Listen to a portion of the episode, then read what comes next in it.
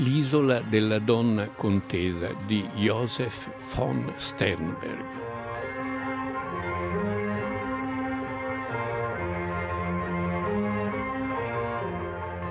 Questo film è noto anche come la saga di Anatan. Anatan è un isolotto nel Pacifico. La saga di Anatan che è il titolo che ha avuto negli Stati Uniti. Sternberg è un regista straordinario, uno dei grandi visionari della storia del cinema, d'origine austriaca come Stroheim.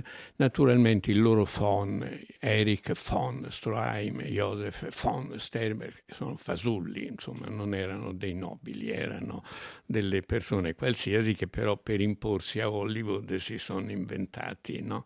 come oggi tanti che si fanno i doppi nomi, i doppi cognomi eccetera, per sembrare più importanti e originali. Sternberg ha diretto dei film straordinari, è uno dei grandi, grandissimi registi della storia del cinema. Nel muto ha diretto Le notti di Chicago, un film di gangster bellissimo, I dannati dell'oceano, e nel 1930 uno dei primi film sonori l'ha girato in Germania ovviamente era di lingua anche tedesca, è L'Angelo Azzurro, tratto da un romanzo di Irishman, fratello di Thomas Mann, più realista e più di sinistra, il professor Urrat, si chiama il romanzo, interprete Emil Jannings, che era il grande attore del cinema dell'espressionismo, ma interprete femminile Marlene Dietrich. È il primo film Marlene dice aveva fatto particina in qualche film. Sternberg la scopre e la trasforma in Lola Lola, con la meravigliosa canzone che canta e che adesso ascolteremo.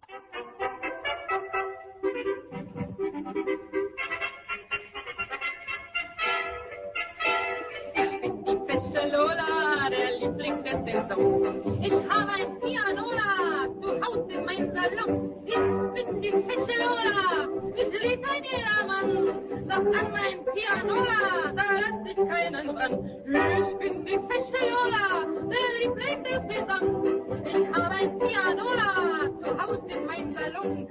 Lola è la donna, la ragazza piuttosto volgare da Tabaren che corrompe questo integerrimo professore di liceo interpretato da Emil Jannings con la delizia ovviamente dei suoi allievi. È un film su come la donna può distruggere l'uomo in qualche modo, come l'eros può catturare anche il moralista più accanito e trasformarlo in uno schiavo dell'eros. Questo vale ovviamente per, eh, non importa il sesso, insomma, non importa neanche l'età, non importa il bello e il brutto, è un meccanismo che scatta a volte e che porta degli individui verso, maschio o femmine, verso la loro rovina proprio attraverso, attraverso l'eros.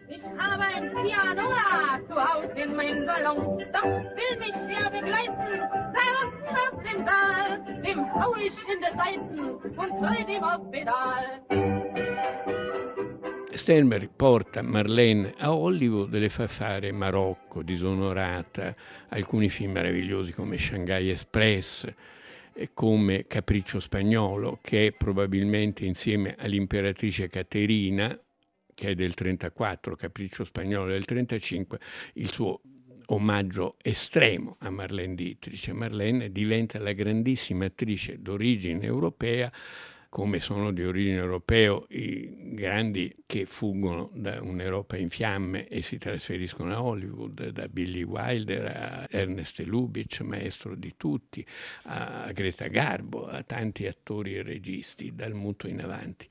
Hollywood sa accoglierli e sa manipolarli in qualche modo. Sternberg per un certo periodo fu uno dei massimi registi della storia del cinema con questa caratteristica di fare film quasi soltanto con Marlene Dietrich e il lode in amore per questo personaggio che in qualche modo ha costruito lui. È un pigmalione che ha inventato una sua Galatea. La Dietrich poi si ribellerà a tutto questo perché era una donna piena di ironia e di simpatia e farà altre cose altrove, cerca di riciclarsi sfuggendo a questa immagine che Sternberg ha costruito su di lei. Però grazie a Sternberg ha fatto dei capolavori, Shanghai Express, Imperatrice Caterina, Capriccio Spagnolo. Capriccio Spagnolo tratto dal romanzo di Pierre-Louis La donna e il burattino, il burattino è l'uomo che si innamora perdutamente di lei, è stato rifatto tratto tanti anni dopo da Louis Buñuel, questo brutto romanzo, in eh, Quell'oscuro oggetto del desiderio, che è il suo ultimo film, dove ha avuto l'idea di far fare il personaggio femminile a due attrici diverse a seconda delle situazioni, ma come se fossero sempre lo stesso personaggio.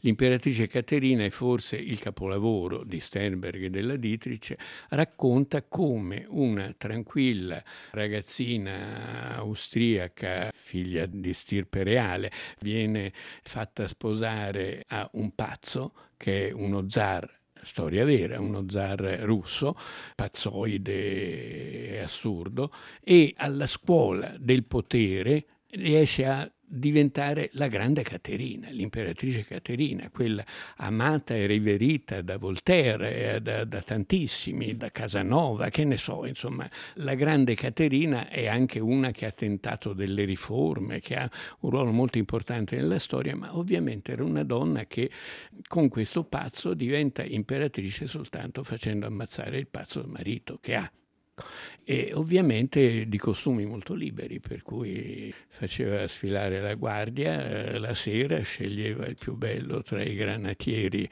o i soldati che le si presentavano, se lo portava a letto tranquillamente, ha avuto molti amanti, ha avuto molte storie, personaggio complesso e straordinario.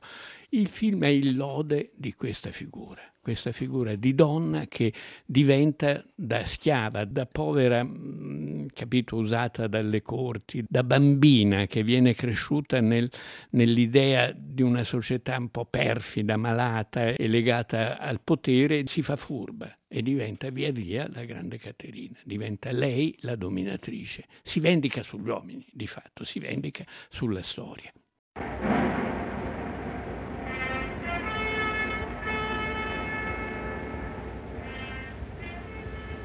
Who is this officer? Orloff, Your Majesty. Captain in charge of the barracks. Your Majesty, your visit here is the greatest honor in my life. I've heard a good deal about you, Captain. From the lady. I didn't expect to see you here, Your Excellency.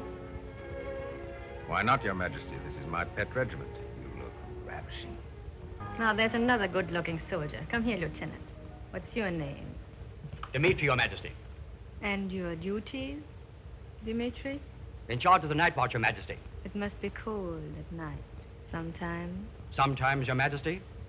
Anyway, I'm certain you're very efficient, Lieutenant. Is he Captain? Tell me something about him. Questo personaggio ritorna in modi totalmente diversi nel film L'isola della donna contesa, noto anche come la saga di Anatan dal titolo che ebbe in America, che è l'ultimo film, no, non l'ultimo, ne ha girati altri mediocrissimi a Hollywood per campare, ma l'ultimo film d'autore di Joseph von Sternberg, girato nel 1953 in Giappone. Anche qui la donna è al centro di tutto. La storia è molto semplice, il film è girato tutto in studio, meravigliosamente, perché Sternberg era anche un grande fotografo, sapeva costruire le immagini e le scene, girato con pochissimi mezzi, con una decina di attori giapponesi e una giovane attrice da lui scoperta che si chiamava Keimi Negishi, nel film Keiko Kiko, che è l'unica donna su quest'isola in cui ci sono questo gruppo di soldati giapponesi che non sanno che la guerra è finita e che continuano continuano a cercare di difendere quest'isola dal nemico americano. Il film è tutto raccontato, sì, si parla in giapponese nel film, ma è tutto raccontato in voce off in inglese da Sternberg medesimo. The barren map of the world makes no note of where misfortune strikes. We went down fast, few survived. The Mariana Trench, over which we swam ashore, was over 35,000 feet deep. The fiery center of the earth had blown this rock of an Otahan a long way from the ocean floor. How we got ashore, no one remembered. We were dumped like garbage on a hot coast, left to rot. The change from a human being with dignity to a helpless worm takes but a second. A merciful narcosis kept us from suffering too much. È lui che parla, è lui che racconta e commenta la storia e filosofeggia. In qualche modo questo film è curioso anche perché rispetto ai film precedenti con Merlin, qui lui teorizza, capito? Lui spiega la sua visione del mondo visione nera, non certo allegra, visione sul genere umano piuttosto pessimista e sconsolata, e vede però anche come personaggio centrale della storia dell'umanità la donna. La donna è il centro assoluto di questo film. Questa decina di soldati giapponesi silurati da, da una nave americana o da un aereo americano finiscono su quest'isola deserta. Deserta no perché sono tutti fuggiti, ma c'è un giapponese del posto con una ragazza molto bella che stanno insieme, ma che però poi si scopre via via non sono marito e moglie.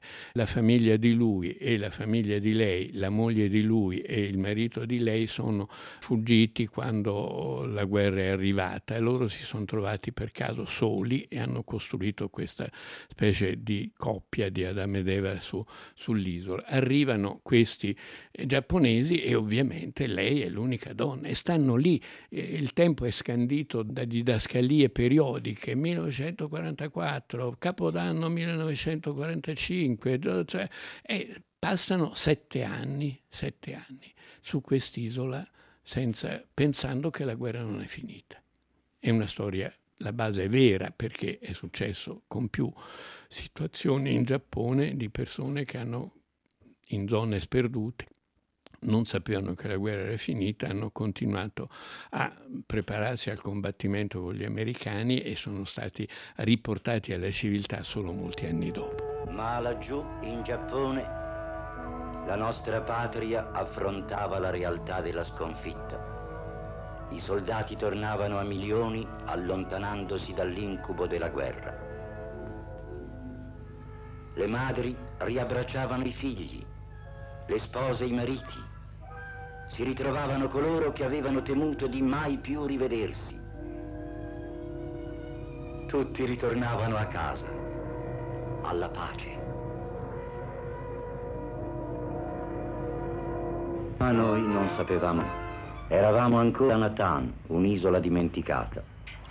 Difendevamo quelle rocce contro nessuno. Tra l'altro nel film, girato con pochi mezzi, Steinberg mette delle intere sequenze documentarie prese dalle attualità dell'epoca, anche molto commoventi, per esempio il ritorno dei soldati anni e anni dopo, cioè la fine della guerra raccontata con le immagini dei cinegiornali giapponesi dell'epoca, o il ritorno di questi soldati che non sapevano che la guerra era finita. No, ci sono immagini di repertorio abbastanza sconvolgenti, però tutto questo ruota intorno a questo personaggio femminile che ovviamente è come la Pandora del ma una Pandora involontaria. Lei in realtà è una ragazza di normali istinti e di normali interessi e passioni che semplicemente si trova al centro di questa canea di gente che si ammazzano tra di loro perché eh, ogni tanto qualcuno ha il sopravvento sull'altro e lei si mette con quello che è il sopravvento per la sua sopravvivenza e quindi c'è degli omicidi continui. È una situazione che pian piano va peggiorando finché verso la fine arrivano o americani o giapponesi, insomma dicono a questi signori che la guerra è finita, arrivano dei volantini del cielo lanciati agli aerei che gli dicono guardate che la guerra è finita da un pezzo, tornate e vengono a prenderli e qui le ultime immagini del film sono quelle del ritorno a casa all'aeroporto di questi sopravvissuti, questi tornano e tornano alla loro vita normale. La guerra è finita, tornano alle famiglie e tornano ad essere persone comuni, no? Non assatanate come nell'isola in questa situazione estrema. Lei che è riuscita a fuggire prima e che è riuscita a raggiungere prima il Giappone, probabilmente, dice il regista, è tra quelle che assistono a questa riconciliazione familiare, questa riconciliazione con la storia di questi personaggi che ne sono stati tenuti lontani in modi abnormi nel corso di molti anni non è un film che gioca sull'erotismo più del necessario, non è un film che vede la donna come no, la Pandora che scatena tutti i mali del mondo. Lei è una, di sostanza una povera vittima che cerca anche lei la sua sopravvivenza nei modi in cui gli è possibile in una situazione in cui gli uomini in una zona chiusa, isolata ritornano ad essere primitivi e ovviamente essendo maschi con un'unica donna è intorno alla donna che si scatenano le loro passioni e le loro aspirazioni, ma anche i loro bisogni affettivi, non soltanto le cose negative, diciamo. C'è una visione tutto sommato saggia del genere umano. Il film quando uscì tutti lo vollero vedere come appunto lo Sternberg di Marlene che cerca ancora la donna dominante, insomma in realtà no, lo Sternberg della vecchiaia è uno Sternberg saggio, sconfitto, che ha una sua visione dell'uomo, della mediocrità dell'uomo, della mediocrità delle società e al cui centro però c'è sempre la donna.